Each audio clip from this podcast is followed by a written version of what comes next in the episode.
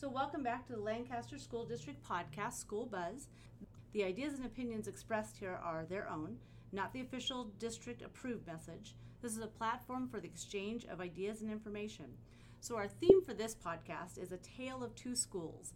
Tyler had come and it talked to me about what they were doing, this new um, approach from having two schools work together, and I thought it was a great idea for an episode. Uh, so I kind of threw them into the podcast mix. I'll have them introduce themselves. So, Michelle, go ahead. I'm Michelle Reynolds, and I am a seventh grade teacher at Fulton and Alsbury Academy of Arts and Engineering. I've been with the district for 14 years. Hi, I'm Tyler Heckathorn. I'm a speech pathologist with Lancaster School District, and I work at Linda Verde Center, which is a school for students with not only uh, moderate to severe needs, but also that are medically fragile as well and require the use of assistive technology in most cases to communicate appropriately. Great. So you told me that both of your schools work together, and those groups of children seem very different. How did this partnership start? Um, I'll go ahead and uh, field that question. So. Um, this is a passion project that I was interested in. Um, there's a lot of assistive technology that's available.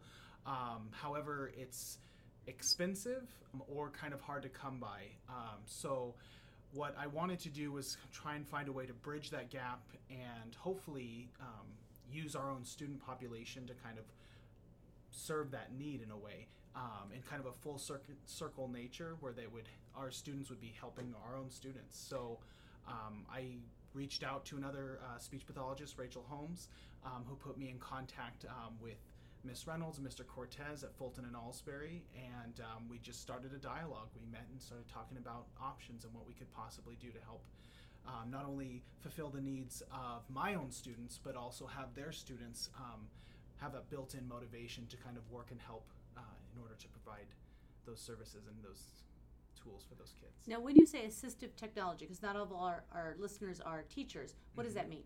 So, assistive technology or AAC, augmentative and alternative communication, um, those types of things would be tools that are used for students who require additional supports. So, they may be um, in the way of eating utensils, they might be in the way of switches or buttons, um, they could be almost anything. In fact, uh, a pencil is assistive technology because that helps us communicate. Um, but these are more specifically tailored to students with who have access challenges. Maybe they can't use their voice, or maybe their um, hands or arms are more limited due to uh, diagnoses like cerebral palsy. So these types of students with more significant challenges um, would need the use of assistive technology in order to um, interact successfully in their environment. Okay, great. Thank you for that explanation.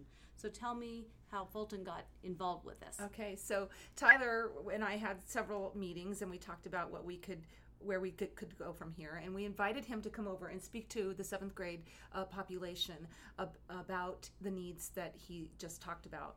Uh, he came in with several uh, videos about the kids that he works with, really uh, let the, our students understand the need to help these kids be able to communicate in their own environment. And our kids just walked away with uh, a need, just a genuine uh, fulfillment that they wanted to help these kids and they wanted to be a part of this project and they got excited about what am I going to be able to make that's going to help these kids communicate because we want them they're the same age mm-hmm. so they felt this real kinship uh, so yeah that's where we went with it I think that's great. You paired kids that were the same age yes. with each other that they could see a need for what they were doing. Uh, when the kids first got the idea of things that they were going to build or make, uh, what was their excitement level? Were they like, "Oh, this is not a big deal," or what? How do they feel about it? Well, I we talked about some of the different projects that we could come up with, and they're uh, basically premising it around using the 3D printers because we're able to create lots of different things on the 3D printers.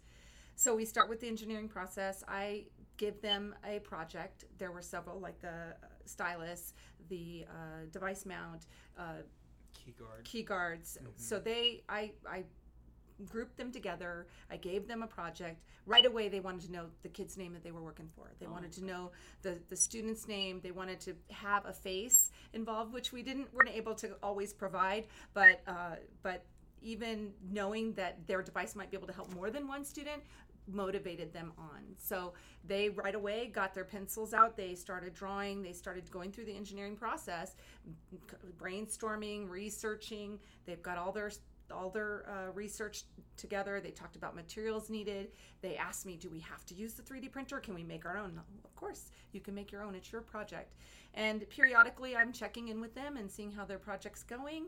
And they're just getting really excited about being able to present it and and feel like it's going to be used and and needed. needed, absolutely. So, can you give me an example of a device that a child at, at Linda Verde would need to have developed?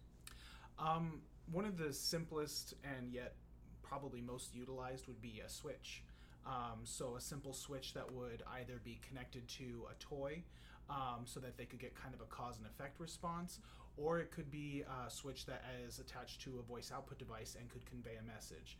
Um, I need help, or I need to go to the bathroom, those types of things. Uh, simple message device. So those types of switches are actually fairly simple in their construction in terms of like the nuts and bolts of it, um, but are still pretty cost prohibitive. So um, so we provided um, some samples um, to Miss Reynolds. She's came to the center um, a number of times. Her and Mr. Cortez and.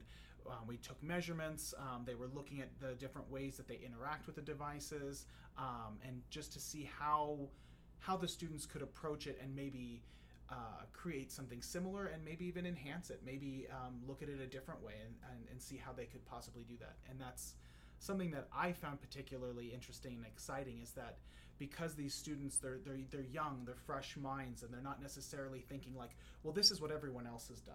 Because they may not have had that exposure to these other types of assistive technology that are currently on the market. Right. So their minds are completely open to what the possibilities could be. And that's what was really exciting to me is how they could take that and use that, but but not be limited in any way. Like I need to make sure it's this size or I need to make sure it works this way. That they could kind of approach it with a fresh open pair of eyes and ears and think, hey, I can do this anyway, really, as long as it meets the needs of my client. And, and sometimes those people with an engineering background or, or too much experience or too Right. much knowledge, we're limited sometimes because we put ourselves in a box of, well, we can't do it this way, and or this is going to be a limitation. Where kids don't have that, and so they'll try brand new things. So I, lo- I love that you had that. Yeah, they they um, look at it like, you know, I can innovate this. This is not something I have to stick with. Why why do we have to do it this way? It's and they're innovating all their projects. They're coming to me and they're, what if we did this? Oh, well, let me call Tyler and let's see if that's going to work. So, Now, give me an example of one of or one or two of the projects that the kids are developing right now. okay. So um, one of them, a couple, well, they're working in groups, so that helps because they're bringing in materials from home and they're they're doing. Impressed me the most is a device mount. So they've come up with uh, like um, a flexible metal tubing that they've uh, that they've put on the inside a, a more stiff metal that can be turned and moved so that the device um, when it's set on the mount that they are making can be flexible enough to move around either on a tabletop or from the floor or attached to the wheelchair. So that's one that that, that has suppressed me because i had no idea that they would be thinking about that flexibility and that need to maneuver it around.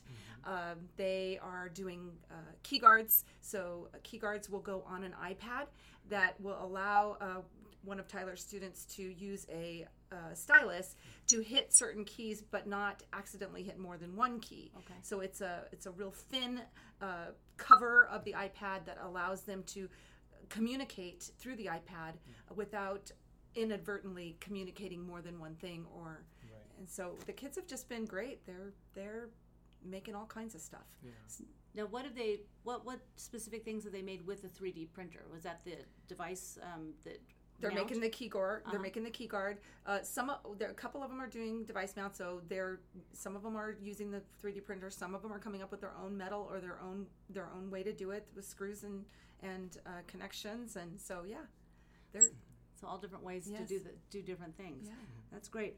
And your kids have not gotten these projects yet, right? No, not yet. Um, so this has been like a process we've been working on. so we started initial talks at the beginning of the year. Um, but then there were some things, just some fundamentals that the kids at Fulton and Alsbury needed to work through in terms of like the tools that they're using and, and the software that they're using so they could be comfortable with that before we could go ahead and start getting into these Correct. projects. So um, probably what February, March, Uh-huh. We um, started. we started actually getting into Getting the into the projects. projects, yeah. So, um, so that was when we, we kind of on the front end was a lot of planning, a lot of discussing. Yeah. Then that allowed us to then be freed up so that by February, March, we could actually start Right. Hitting the ground running, getting some projects going, and working on those types of things. So they're currently in the produ- production, The- uh, the of engineering making them phase, for, yeah. Mm-hmm. for our, for our kids. Yeah, it's um, we've been excited. I'm very excited because I've seen things here and there, so Uh-huh. I'm kind of excited to see how it all kind of comes together. So, what's the plan to take the devices over to Linda Verde Center? Well, we're doing the STEM showcase on uh, next Wednesday, so hopefully we'll have uh, plenty of devices to show. The kids are basically presenting them uh, at the showcase, and after that, I we're going to be bringing them over to Tyler, and hopefully, maybe a few kids will be able to come over and see them in the works. If not, we'll take pictures, and the kids will be excited. So Now, you said STEM showcase, so is it that open to the parents to come in and see what the That's kids the- have designed? sorry, the Fulton and Alsbury STEM uh, um, showcase. It's our basically our open house. Okay. so it's this Wednesday. So, will they be Next. presenting that to parents and showing what they Yes, did? Okay. exactly. So, not only designing, but they're also doing public speaking. Correct. Getting. Uh-huh. And they're gonna they're gonna be showing how they started, how they re-engineered, what worked, what didn't work, how they changed it. Yeah. Yeah. Wonderful. Why? I wish we could get Fulton Alsbury kids to go on a bus over to Linda Verde Center and see their projects being used because I think that just gives them so much more, you know, experience of. uh, I, I actually designed this for somebody that's really going to use it, and Right. those kids could make some connections. I bet we could figure out some funds Yeah. for that. That would be yeah, great. I think that's something like um, talking about where we go from here because this was kind of, I mean, it's it's exciting and thrilling for me to have like be able to have this collaborative process, and for me in my mind, I think this is the pilot year. This is the year just to kind of work it out and see like can this work, and Mm-hmm. Right. if it does, then great. Then we we go from here, and I I mean it really feels like it is. It's a um, learning curve for right. us, and implementation has been a learning curve. Yeah. But, and so if, if we're planning on you know implementing it again next year, Right. And we'll be a little bit more ahead of the game because Right. we'll know where to start. And Right. Yeah, and so that would be something that I would definitely want to explore is the Sure. idea of having maybe some more face-to-face contact where Right. um, they could kind of see those needs firsthand, um, or or work some kind of an arrangement out where we might be able to do something like that because I think that would add just another level of connection between these two to these two peer groups. Um, Right, and then maybe if we got some like webcams where the kids could talk back and forth during the year, so they built those relationships. You know, that's something that we could definitely work out, Sure. so the kids have a, a better relationship. So they know who they're designing for. Mm-hmm. Now, when you're doing this showcase, are you taking pictures of this and putting them on a website so that people could go and see some of these inventions, or Uh, filming some of the kids talking? that was not the plan. The kids are doing their own uh, presentation. Each group has their own presentation.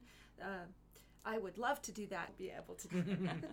Well, and we might be able to have. Well, we've got a couple of tech TOSAs in the district who may be able to go and film some of those things Mm-hmm. and help you put together a website for that, so that the public, if they wanted to see some of the devices that were built by kids, I mean, I think that's awesome. right. You know, our kids designing for our kids. Right. Um, You know, in a podcast we can describe it, Right. but they can't see it. So Right. it'd be really nice to be able to see some of the kids talk about their projects and you know have pictures of it and how they designed them. Our principal, Dr. Gladfelter, is so good about adding stuff to our Facebook page. So I'm sure after the showcase there'll be plenty of stuff on the on the Facebook page. So if you're interested, look up Fulton and Alsbury Facebook page, and I'm sure you'll be able to see some things there. Yeah, I, I think Fulton just got another award recently. What was that award? We got. Thank you. well, I'm so fortunate to be teaching with the staff that I have there and our administration. We uh, got the California Distinguished uh, Schools Award, so that was pretty exciting. yeah, we're, we're very, very proud of you guys Thank and the work that you've been doing there. Thank you. So, and, and we're just thrilled with the partnership. I just thought it was such a great collaborative that I just wanted to share it with everybody because there's so many things going on in our district that no one knows everything. And when I hear something like that, I'm like, oh my gosh, people need to know about this. Yeah. This is just something we need to celebrate in our district of kids working together and really doing something relevant for the lives of others. Right. Exactly. Yeah, it's been great. Yeah. Yeah. Well, thank you so much for coming on the podcast. I really appreciate it. Um, Thanks for having us. Yes. Thank you. Thank you, Tyler and Michelle, for coming on our podcast. We really enjoyed that. We have a community shout out for the Edwards Air Force Base. Chris Vanderheide is their education outreach manager, And they funded us with several Inspire grants this year for our district. Um, so we got lots of money for kids to do some really cool projects. We appreciate that you recognize the great things our teachers are doing and will help us by funding those, those projects. So thank you so much. You can find our podcast, School Buzz, on our district webpage or on SoundCloud. Eventually, we'll get it on some other platforms so you can subscribe to it. Our next podcast is called Why Teach, and we'll be, we'll be talking to three teachers from across our district who uh, have different levels and experiences of teaching and have them explain why they went into teaching and what they love about it. Stay tuned for our children from Sierra playing Simple Gifts under the direction of Kelly Stock.